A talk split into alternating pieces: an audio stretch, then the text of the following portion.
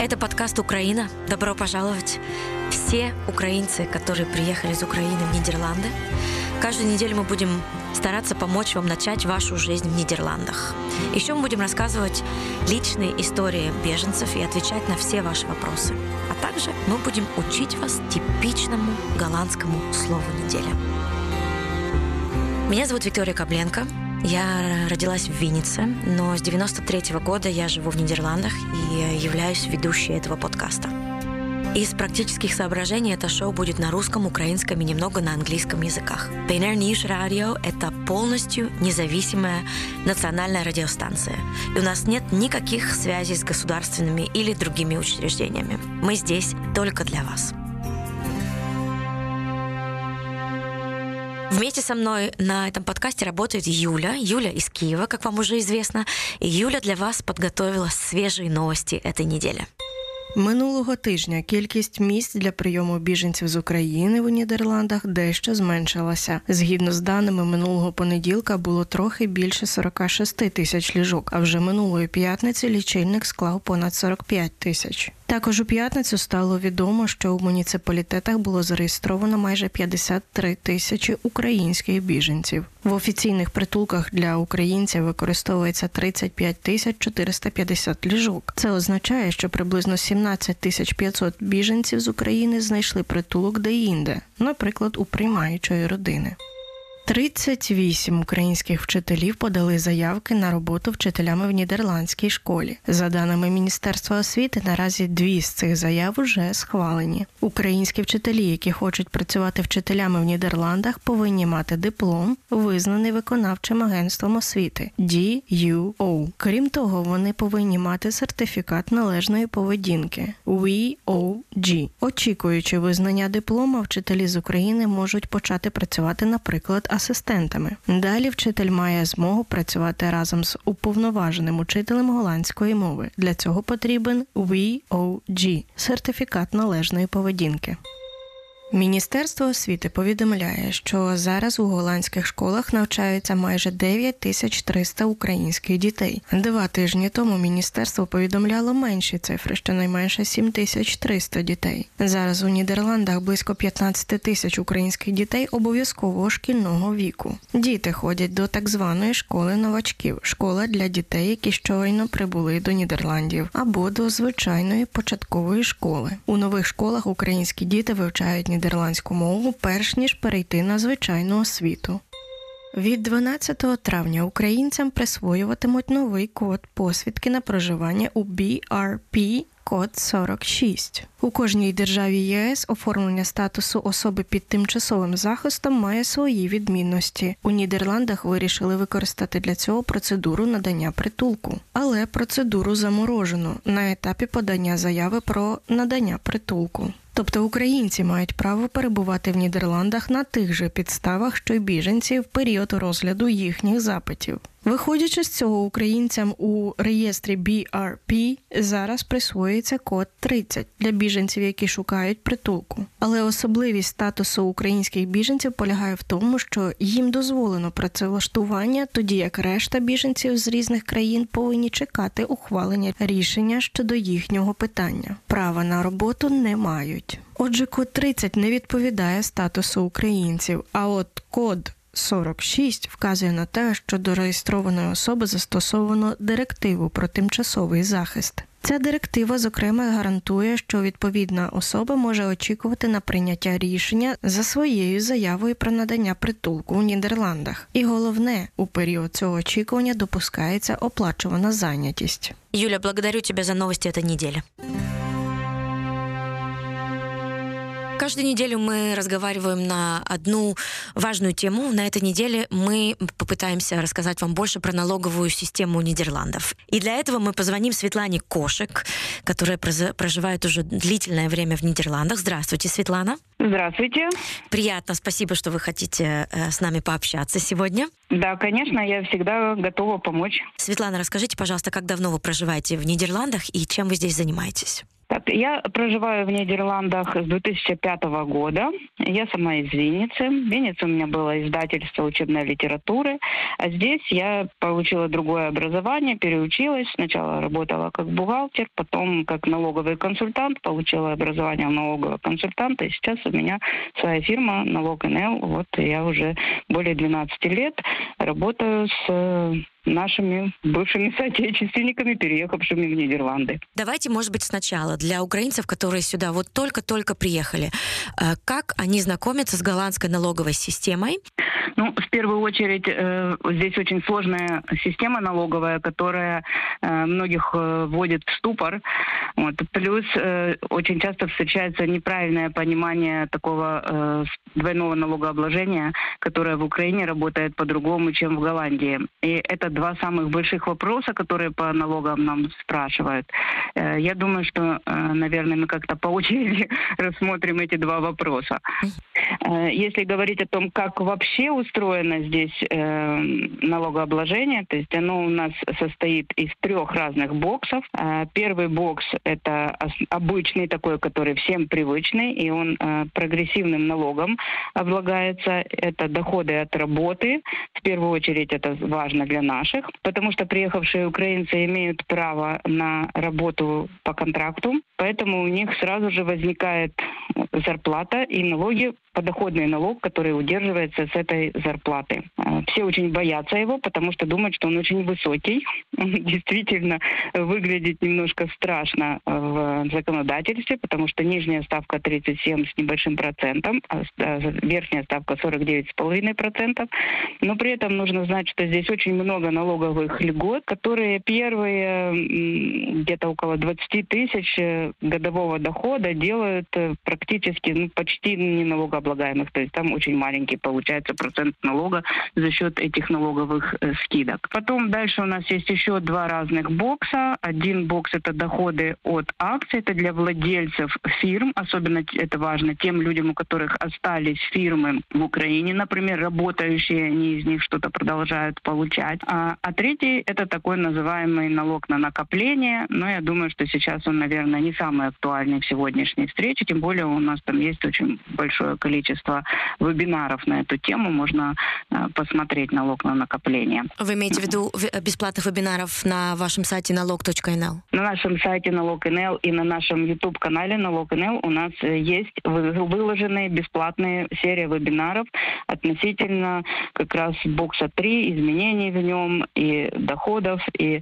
30% рулинг, который относится к э, специалистам высокого класса. Но мы сейчас все-таки разговариваем о людях, которые приехали сюда вынужденно. При этом все равно, да, люди разные, люди с разным уровнем дохода, и кому-то этот вопрос тоже будет актуален. Безусловно. Тем более, тем более что у нас накопления имеют значение при получении э, субсидий, которые государство дает. Про субсидии еще попозже вам тоже расскажу. Да, обязательно. Светлана, с какого момента следует заполнять э, налоговую декларацию для беженцев беженца из Украины на данный момент? Да, это очень хороший вопрос, потому что все думают, что как только я стал налоговым резидентом, я сразу же обязан э, заполнять налоговую декларацию. Нет, э, вы становитесь налоговым резидентом с момента прописки в Нидерландах, вы становитесь налоговым резидентом. То есть здесь другое правило, не включаем здесь 183 дня, оно включается только в случае сомнения, где у вас налоговое резидентство, а по умолчанию вы, прописавшись э, в муниципалитете становитесь налоговым резидентом. Но это не делает вас автоматически, что вы должны что-нибудь платить. И также не делает автоматически, что вы должны будете подавать налоговую декларацию. То есть платить вы налоги будете должны в том случае, если вы, у вас появится доход, а подавать налоговую декларацию только в том случае, если налоговая посчитает, что вы им что-то все-таки должны заплатить. Кроме того, период подачи налоговой декларации за 2022 год, в котором мы сейчас сидим, будет с 1 марта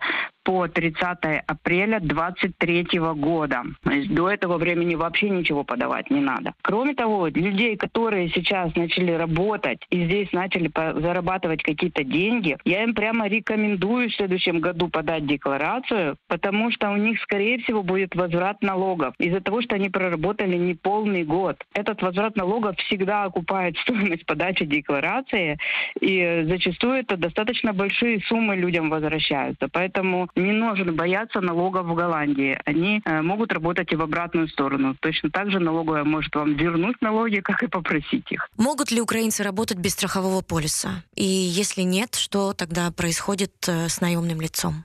Стоит сейчас во всех указателях, что закрытие э, бесплатного предоставления бесплатной медицины закрывается в момент, когда человек пошел на работу. И поэтому указано, что как только человек начал работать, он должен открыть страховой полис. При этом не, нету никаких четких объяснений, если человек, например, пошел поработать всего три дня. Э, я думаю, что в этом случае не стоит открывать дополнительную медицинскую страховку, потому что такой краткосрочная такая работа, она, в общем-то, не переводит вас э, в статус налогоплательщика сразу. В законодательстве э, написано, что вы становитесь обязанным медицин, быть медицинско застрахованным, когда у вас есть доход из Голландии. То бишь, если у вас вы продолжаете получать, например, зарплату из Украины, вы не обязаны быть медицинско застрахованным. Но если же у вас есть голландская работа, то вы обязаны получать медицинскую страховку. При этом в этот же самый момент вы получаете право на субсидию на оплату этой медицинской страховки. И если у вас доход небольшой, эта субсидия может достигать до 96% от стоимости медици- самой э, страховки. То есть я рекомендую, конечно, ее запрашивать. Эм, так, эм, я думаю, для молодого поколения и среднемолодого поколения, кто развивает свои социальные сети и на этом зарабатывает э, деньги. Скажите, как это квалифицируется по голландскому э, налогообложению и стоит ли оформляться как предприниматель в Нидерландах? Да, ну смотрите, тут у нас с вами двоякая получилась ситуация, потому что с одной стороны есть определенные обязательства о регистрации предпринимательства. Это в том случае происходит, когда ваш доход становится регулярным и становится основным источником вашего дохода. При этом у нас э, для э, владельцев тимчасового статуса запрещено э, быть предпринимателями. Точнее, не запрещено, а нет, в общем-то, такой возможности. Значит, у нас сейчас введен введен новый код, который будет вот до конца мая должны всем его присвоить людям, которые зарегистрировались. С тех пор, с того момента, когда вам будет присвоен этот код, а, в этом коде написано, что вы можете только работать по контракту. То бишь никакого разрешения работать через предпринимательство у людей в, в тимчасовым статусом э, нет. Поэтому э, единственный способ, который остается сейчас у нас для молодежи, это работать, э, показывать это как доходы от других работ, то есть показывать это как приработок. На приработке никаких ограничений нет, то есть не постоянные такие разовые работы, они должны быть обязательно указаны в налоговой декларации как доходы от других работ, то есть такие дополнительные, да, дополнительный заработок. Вот такая возможность есть, она не запрещена. Регистрация в торговой палате, к сожалению, э, как предприниматель у нас закрыта, то есть можно только регистрироваться как юрлицо, но это достаточно серьезный такой подход и дороже, конечно, и не для микробизнеса, а для более серьезного бизнеса. Так, понятно. Э, что вы нам можете рассказать про особый статус? Статус у нас введен европейской директивой, как известно. Действует директива сейчас на один год до 4 марта 2023 года. Она может быть продлена э, еще несколько раз, максимум до трех лет. Но о продлении э, это решается на уровне Евросоюза и зависит от того, какая будет ситуация.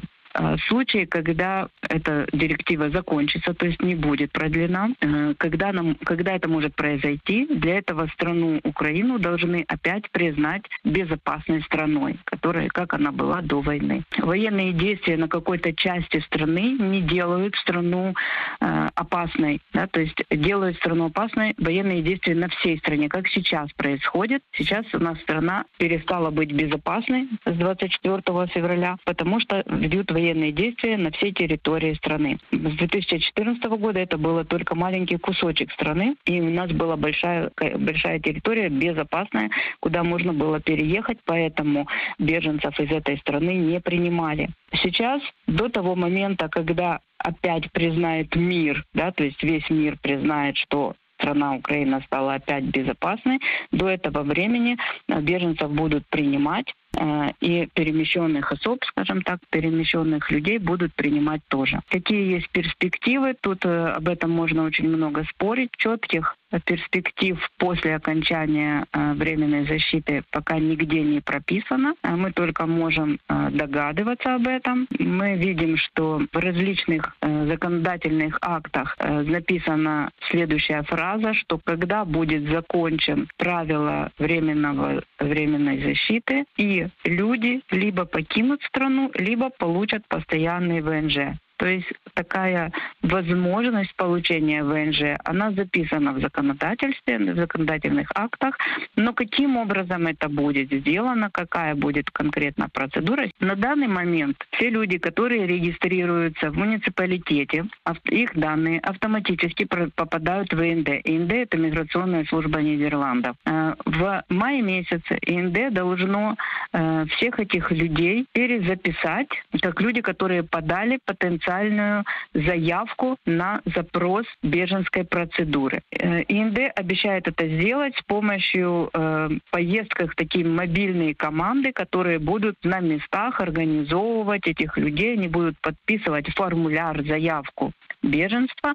При этом сам запрос беженства э, сейчас для украинцев стоит на паузе, как раз из-за того, что действует э, правило вот этой... Э, Особого статуса. Да, он. Как раз потому, что стоит э, особый статус временной защиты. Пока действует этот, этот статус, не будет запускаться ни одна э, процедура по запросу беженства. Также и уже имеющиеся процедуры, они не будут э, э, развиваться. Также люди, которые уже получили, например, отказ, их не будут депортировать. То есть сейчас вся беженская вся часть стоит на паузе. Как только закончится временный статус, вот это все люди, которые сейчас подписали эти заявки, их процедура каким-то образом будет активирована. Как это будет сделано, какие будут условия, что будет нужно, пока э, мы этой информацией не обладаем. А теперь, я думаю, нам тоже придется рассмотреть э, вопрос, что предусматривает нидерландский закон, э, если люди, которые живут на голландской территории, не платят налоги. Другими словами, вот эти Сейчас. синенькие конвертики, о которых вся со мной рядом сидит Юля, закатывает глаза и думает, что такое синенькие конвертики. Ты, когда проживаешь в Нидерландах, если ты получаешь синий конверт, ты знаешь, налоговая. Да, и очень часто люди, к сожалению, делают, знаете, э, боятся этих конвертов. И мы знаем даже случаи, когда люди приходили к нам с большой коробкой, из конвертов, вот этих самых синеньких. И типа я не прочитал, я не знал и не, да? не портил себе нервы. закона. да. да, но мы знаем, чем это грозит. То есть в Голландии ничего не теряется. Они, может быть, очень долго храниться. Э, и мы знаем случаи, когда люди, не заплатив налоги, уехали в другую страну, а потом в течение 10 лет, когда они по каким-то другим уже причинам приехали, как только они зарегистрировались по новой в Хименте, тут к ним пришли судебные исполнители и сказали, вот, а мы тут вас ждали.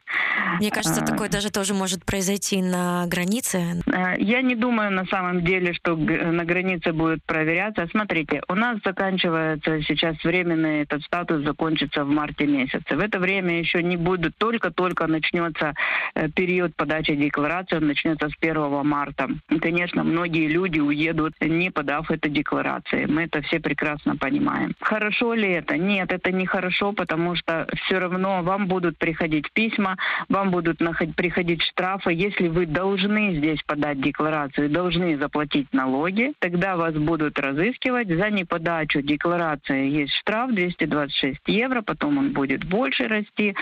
Да, он там до 5000 может да, расти. он очень быстро растет. Да, он растет быстро. Ничего это не забывается, оно откладывается. Ну, рано или поздно примут у нас Украину в Евросоюз, и тут про вас вспомнят. Да, кроме того, у нас Украина обменивается данными налогами с э, Голландией, точнее, будет отмениваться со следующего года. Свет, а на данный момент, значит, еще не обменивается? Еще не обменивается, они планируют это с 23 года. Понятно. То есть синенькие конвертики в Украину посылать не будут, но как только вы А, опять Вы захотите... знаете, у меня есть клиенты, которые живут в Украине, у них здесь есть, например, недвижимость, Да, и они получают синенькие конвертики в Украине. как и предполагалось, синий конверт найдет тебя везде. Да, я на самом деле всячески не советую не подавать декларацию или пытаться это скрыть, потому что не так страшно все, да, не так страшно, как э, черт, как его малюет. На самом деле, если у вас не очень большие доходы, то налоги совершенно нормальные терпимые, и зачастую э, даже очень маленькие. Более того, я еще раз повторяю, что для людей, которые начали сейчас здесь работать, скорее всего, будут возвраты налогов, поэтому прятать точно не нужно. Дальше у меня спрашивают, нужно ли э, прятать свой украинский доход. Не надо, не имеет смысла. У нас есть закон о двойном налогообложении. Ваш доход не будет здесь дополнительно облагаться. Там максимум, что с него, если у вас предпринимательство, максимум, что вы с него заплатите, это 5% э, социального страхования. То есть там нет, нету таких огромных сумм, которые стоят того, чтобы строить себе плохую историю и закрыть себе потом путь в Нидерланды навсегда. Да, спасибо. Мне кажется, это очень важно. Скажите, пожалуйста, я просто очень давно не жила уже в Украине. Я не знаю, насколько э, офисы, конторы, э, которые руководите в- вы, распространяются тоже в Украине. Нет, к сожалению, у нас нету э, своего представительства в Украине. Мы э, работаем с коллегами, если необходимо, обмениваемся То есть информацией. практика э, помощи контор, которые помогают юридическим лицам, э, чтобы подать налоговую декларацию, они в Украине распространены. Да, конечно. Там точно так же это есть такие кон- к- конторы, как и мы. Э, Они очень хорошо работают, и очень много хороших, грамотных юристов и налоговиков, налоговых консультантов, которые э, это прекрасно делают. То есть тут э, проблем тут никаких нет. Ну и, конечно, с налогами в Украине намного попроще, и там э, проще подать их э, самому. Декларацию там заполнить не так сложно, как здесь, особенно первую. Здесь первая декларация, она сложная, это ОМ-форма. Кто приезжал, все знают, такая была книжка очень толстая. Но эм, сейчас это все, во-первых, автоматизировано, а, во-вторых, э, еще раз хочу сказать, обращение к налоговому консультанту всегда окупается. То есть мы всегда знаем, где получить свои деньги, мы получим их с налоговой, не с вас. Креативно. То есть вы все-таки советуете новичкам в Голландии нанимать э, э, предприятие, как ваше, например, э, которое поможет с первой декларацией, потому что она в Нидерландах довольно сложная. Вы можете примерно сказать, сколько это стоит? Да, первая декларация, она стоит приблизительно 75 евро, самая простая. Э, э, Если, конечно, там более сложная, она может быть и, и больше стоить. А первый возврат человека, это может быть от нескольких сотен до нескольких тысяч возврат. Вот э, почему я говорю, что первая декларация, она всегда окупается, потому что всегда возвращается больше, чем вы заплатили. Э, Ну и заявка- наверняка возвращается больше, чем вы получили бы, если бы вы сами заполнили эту декларацию. Да, конечно, там вот в этой первой декларации там очень много тонкостей, э, как раз касательно налогового резидентства. Кроме того, у нас сейчас вообще нестандартная ситуация с э, нашими ребятами, которые под э, этим особым статусом, потому что они приехать могут в одно время зарегистрироваться, а начать работать в другое время, э, и, соответственно, обязательства у них тоже несколько по-другому выглядят. Вот мы сейчас ведем переговор, переписку, точнее, с налоговой инспекцией, которая как раз мы просим у них разъяснения по этим вопросам, там их э, очень много. Хотела напомнить, что еще есть субсидии, э, которых тоже не нужно забывать, и как только вы начинаете работать, есть возможность запросить ту самую субсидию на оплату медицинской страховки. Скорее всего, можно будет получить и другие субсидии. Сейчас мы тоже ведем переговоры с э, налоговой на эту тему, потому что у нас здесь четыре разных субсидии, плюс э, еще детские деньги. И э, мы будем освещать события о том, как будет рассматривать налоговая инспекция людей, которые сейчас пошли на работу, и на какие именно субсидии они имеют права. Но то, что они имеют право на, на субсидию по оплате медицинской страховки, это уже объявлено, это стоит на сайте государства. Светлана, я вас благодарю. Это даже для меня было очень поучительно. Надеюсь, для наших слушателей тоже. Большое спасибо. Всем удачи, успехов и победы, конечно. В каждом эпизоде мы будем рассказывать вам какую-то личную историю, как человек из Украины попал в Нидерланды. И сегодня с нами Ольга. Здравствуйте. Здравствуйте. Оля, расскажите, пожалуйста, откуда вы? Ой, я из Луганска. Но в Луганске я была 8 лет назад. Теперь... И последнее место жительства мое было Харьков, под Харьковом. Я Шевченкова, Харьковской области. Ой, теперь я прекрасно понимаю вздох перед вашим ответом. У меня мурашки по коже. Да. Расскажите, как вы 8 лет назад уехали из Луганска? В 2014 году, 28 мая, родились мои двойняшки долгожданные, поздние мои детки. Э, и я их уже рожала под бомбежкой.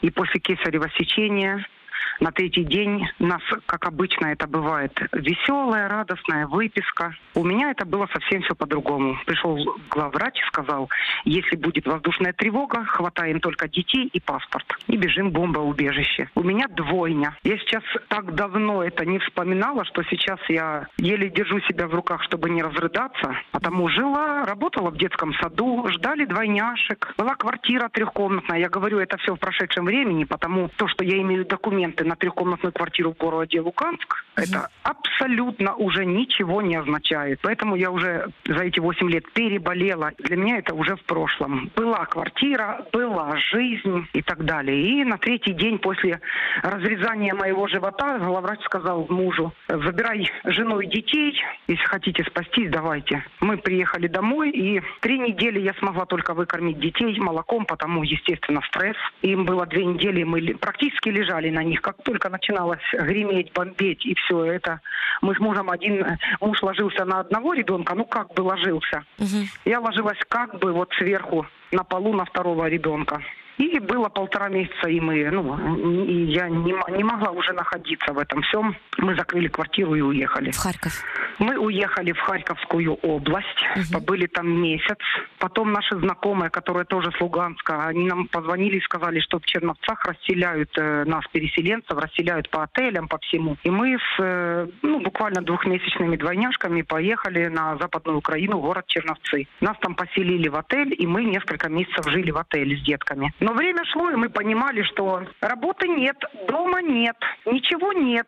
Какая-то помощь, э, люди бесконечно, ну, молодцы, благодарно нам все помогали. Проходит время, боль притупляется, и мы понимали, что нужно куда-то двигаться. И мы двинулись просить беженца, беженства в Голландию. Детям было полгода. Мы приехали сюда, сдались в лагерь, ну, беженцами. Четыре года шла процедура, четыре года мы доказывали, но нас не слышали слышали. Антивоенная операция везде, антитеррористи... АТО, антитеррористическая операция. Uh-huh. Рядом люди, я ничего не хочу сказать, но рядом люди приезжали из Сирии. Им сразу, сразу на месте, у них было интервью, и на месте они получали позитивное решение от э, государства.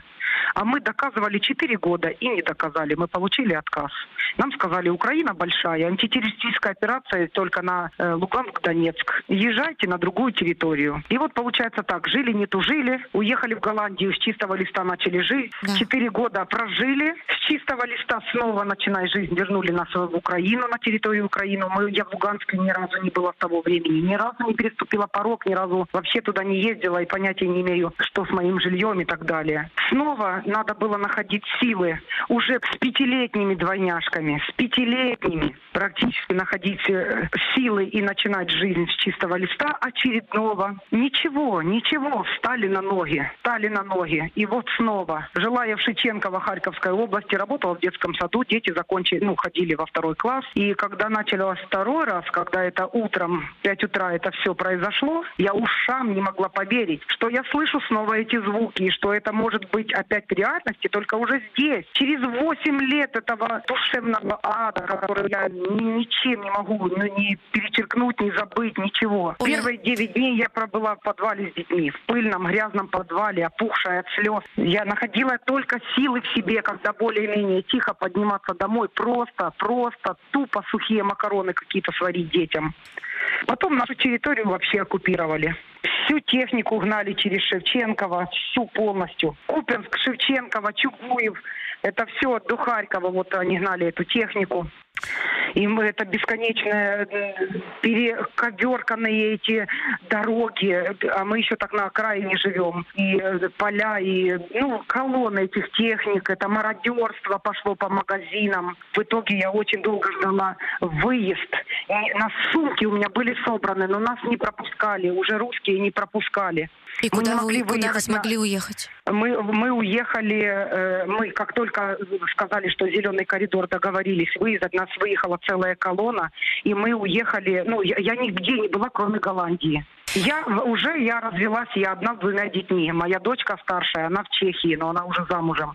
А я с двумя детьми, восьмилетними, двойняшками. У меня уже нету мужа. Куда я могла ехать? Я снова поехала в Голландию. Несмотря на то, что, мне кажется, у вас должны были остаться какие-то горькие чувства из-за да, того, что горькие вам... чувства. Но я уже этот раз приехала, понимаете, у, у детей есть справки, угу. ну, такие документы, бумаги о том, что они подвергались психологическому насилию. Угу. Они дети войны, как бы. Угу. Потом у меня есть уже довидки переселенцев переселенец с Луганска, мне дали этот статус на территории Украины, я переселенка, да? Теперь я выехала с, э, э, с Харьковской области, и снова я пересел. Не бывает двойного переселенчества. И я вынуждена просто была. Я понимала, что на территории Украины, ну, извините за такое слово, я загнусь с двумя детьми. Что я буду делать, где я буду делать? И вот я приехала сюда, в Голландию, снова для того, что уже не назовешь антитеррористическая операция. У меня все документы на руках. Я не знаю, как это, но с каждым разом, я вам скажу, девочки и мальчики, кто слушает, с каждым разом мне все сложнее и сложнее начинать жить с чистого листа. Я просто уже из пяток черпаю силы для того, чтобы снова начать как-то жить. Апатия – это не передать словами. Это просто ты готовишь кушать и начинаешь рыдать. Mm. Ты идешь, разговариваешь с кем-то там на своем языке, там это, и, и вот в мозгу переключается, и ты не можешь с собой совладать. Вот на данный момент у меня второй рабочий день. Я устроилась в школу для украинских детей. У нас сегодня день встречи с детьми и родителями. Оля, вы Мы просто у меня не, прокращ... не прекращается у меня дрожь по телу. Вот э, с начала разговора с вами. Я очень вами горжусь, это раз. Во-вторых, я очень надеюсь, что вы переслушаете нашу, э, наш другой эпизод, где мы разговариваем про психологическую помощь, и, возможно, вы будете чувствовать себя достаточно комфортно, чтобы ею воспользоваться. И я очень вами горжу, горжусь, потому что у вас просто вы учите своих детей, что их дом у вас в сердце. И несмотря, что вы уже э, так часто начинаете все заново, вы показываете им, насколько на что способна их мама. Мне это жалко очень... детей, не жалко детей. Они, они, мы, у нас нету места. Я, мы приживаемся, бросаем, мы приживаемся, бросаем. Вот это мне просто жаль детей о том, что у них нету места. Я вас мы понимаю. каждые, не знаю, полтора-два года мы куда-то едем, куда-то мы постоянно нас сумку собрать. Для меня это уже, я уже просто знаю, если первый раз я там табурила эти сумки, там, мне казалось все необходимое по возможности, то сейчас я уже знаю, что ничего необходимого нету. В этом мире вообще ничего такого необходимого, незаменимого нету. Просто предметы личной гигиены, элементарное что-то бросила и вперед. Но лучше этого не знать. Лучше э, жить на, на одном месте камень обрастает. А у нас почему-то нету этого камня. И э, получается, второй раз я уехала, и дальше что? Я не знаю. Вот сегодня мне три недели, три недели меня ни с кем не было до домашней связи. Территория оккупирована. Уже полностью висит русский флаг. Куда, куда, когда, как возвращаться? Я вообще вот я просто ну гоню эти мысли. Вот живу даже не завтрашним днем, только сегодня, только сегодня. Вот сегодня наступило, сегодня едим, сегодня общаемся, сегодня гуляем, легли спать, проснулись. Все, наступил следующий день и живем сегодня. Оля, а кто у вас остался еще там? Мои родители. Мама инвалид, без ноги, э, без, э, абсолютно не, не видящая. И папа 73-летний мои старички, с которыми три недели не было связи. Это сегодня подружка позвонила, говорит, связь, э, ну, э, не связь, где-то там поймала. Ну, говорит, я хожу к твоим родителям, там туда-сюда помогает. Но начали, тоже было как-то более-менее в нашем поселке тишина, потому русские стояли. А сейчас начинается выпивание их. И вот она мне сегодня сообщила, ну, я переживаю вообще, потому сообщила нашу учительницу по математике, мне вот 43 года, наша учительница по математике в дом попала. Оля, а ваши родители в Луганске? Нет, мои родители в Харьковской области, Шевченкова. Вот я к ним выехала. Я в Луганске жила много-много, 13 uh-huh, лет. Uh-huh, И работала там, и все. А потом, так как туда-сюда мы ездили, ездили, мы выехали, мы в Шевченково приехали. Вот последние два года я развелась с мужем и жила с родителями я. Скажите, а как, Такие вот дела. как чувствуют себя ваши дети, вернувшись в Голландию? Ну, э, дети есть дети. Они легче, но, но мы живем в таком месте, мы живем в Simple World. Видно здесь где-то недалеко аэропорт. И вот бесконечно эти самолеты, просто самолеты обычные, и дети постоянно реагируют на эти звуки. И я им уже рассказываю, что мы под, ним, под мирным небом, что здесь невозможно, что вот здесь нету ни стрелялок, ничего нету войны. Что здесь... Каждый раз им рассказываю, что это просто гражданские самолеты и, и перевозящие людей, туристов. И таким способом, а как еще? Стараюсь плакать так, чтобы они не видели, но бывает и не получается. И все же я очень горжусь тем, что вы уже здесь успели устроиться на работу. Как вы нашли ее? Ну, я педагог по образованию, закончил, закончила Харьковский университет педагогический. И когда я живу в семье здесь, и я своему хозяину просто я начала читать в что там открывается школа, там открывается, там вот большие Амстердам, Роттердам. И я своему ну, хозяину дома, я говорю, может, может быть, пригодится и мои силы, вот если бы вы сказали в Хименту там. Ну, он сказал, ну, там записали. Прошло, наверное, недели три, и э, недалеко от нас, в э, город Херлин, тоже стали открывать укра... школу для украинских детей. И меня пригласили таким способом. Это же прекрасно. Расскажите немного про семью, где вы живете. Эм, вы упомянули хозяина. И как вы, да. как вы нашлись? Я, будучи еще дома, я э, писала, ну, много писала на разные сайты волонтерские, потому я понимала, что я еду в никуда с двумя детьми. И такой сайт есть, но я не знаю, почему-то вся ссылка не активна, возможно, но они, не знаю, они мне очень помогли. Еще будучи дома, я написала, я оставила анкету, заполнила анкету. Какой сайт? Называется э, Room for Ukraine. А, я в курсе. Room я for его, Ukraine. Я его распространяла в, в своем инстаграме. Да, вот, вот таким способом я много очень анкет этих заполняла по разным. И мне никто не отвечал, никто не отвечал. А уже будучи в дороге, я добиралась до Голландии четверо суток. Вот. Поэтому мы по Украине, ну, мужчина, который вез, я не только я ехала, я с моими детьми, еще одна женщина с ребенком, он ехал во Львов, и он, ну, как бы с нашего поселка, и он сказал, мне в машине нужны женщины и дети. И мы, ну, за, ну как бы к нему записались, или я не знаю, он нас взял. И вот мы ехали, мы ехали только днем. Первую ночь мы ночевали в Полтаве, потом рано утром снова двинулись в дорогу, э, потом в Хмельницком мы остановились на ночь, и потом уже он до Львова довез, а от, э, со Львова я уже сама ехала с детьми до Польши, от, ну, перешла границу, и потом уже через Германию на поезде.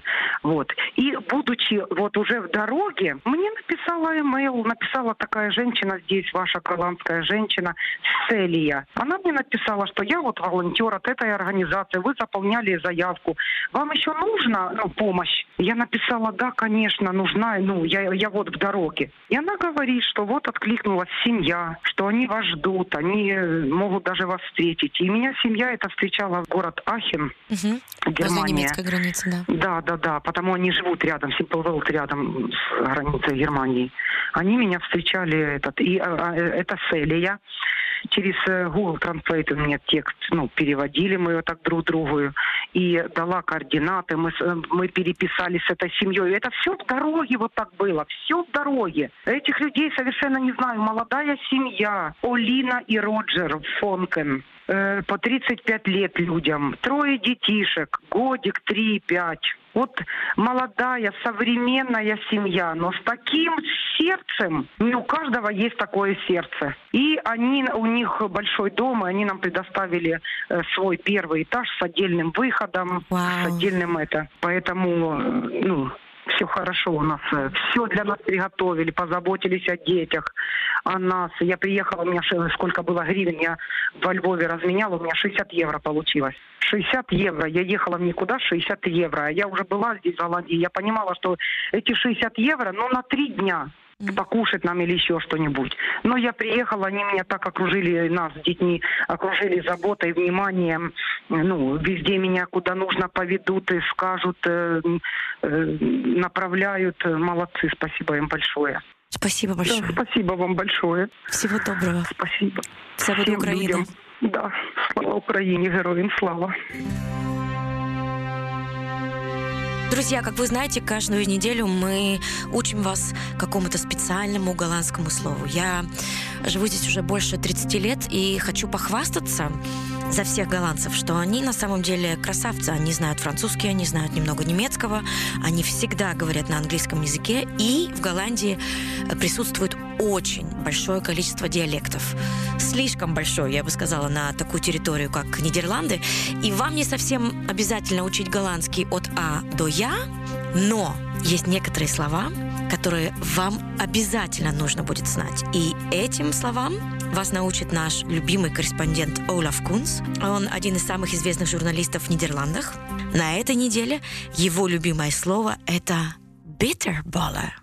Доброго ранку, дорогие друзья. Меня зовут Олаф Кунс. Я журналист и писатель, и мы с вами будем учить нидерландского языка. Ну, то есть пару важных слов.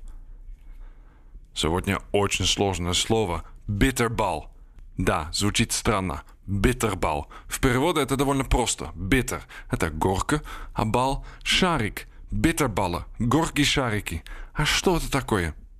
Это наша самая любимая закуска к пиву. Вот в Украине вы любите гренки или сушеного рыба. Я, кстати, не могу рыба так вот просто поесть. Но вот мы, мы голландцы, мы очень любим битербалы. Это мясные крокеты, значит ру или рагу, обычно с говядину, в хрустящий шарик. Они очень горячие, когда привезут в бар. Но когда остынут, они уже не так вкусно. Так что будь аккуратно. Если вы в кафе заказываете битербалы, обычно привезут 6 или 8 штук. Надо поделить. Их надо, кстати, есть не с майонезом, не с кетчупом, нет, а с горчицей. Горячий битербал с горчицей, а потом глоточек пива. Вот это да, вот это счастье по-голландски. Возможно, вы не едите мясо, ничего страшного, есть вегетарианские битербалы. И еще, и это самого-самого вкусного, есть битербалы с креветками – Честно говоря, это бельгийское блюдо. Но ничего, мы их тоже очень любим. Крокеты с креветками. Это по-голландски будет харнален крокета. Да, я знаю, очень сложно. Еще раз. Харнален крокетен. Их нельзя поделить. Они такие вкусные, что это надо есть самому. Я уже давно не живу в Голландии, но есть вещи, по которым я очень скучаю. Вот, например, битербалла. Ночью лучше меня не разбудить, но если есть в руках тарелка битербала, можно. Так что, eet smakelijk, смачного и до побачення. Tot ziens.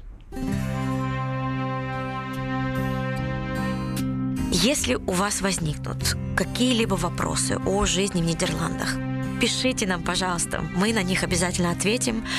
Украина собака или в нашем телеграм-канале BNR Украина. Мы обязательно постараемся вам помочь. Спасибо, что нас слушаете. Мы делаем этот подкаст для вас, чтобы вам как можно легче можно адаптироваться здесь, в Нидерландах. Берегите себя. Все буде Украина.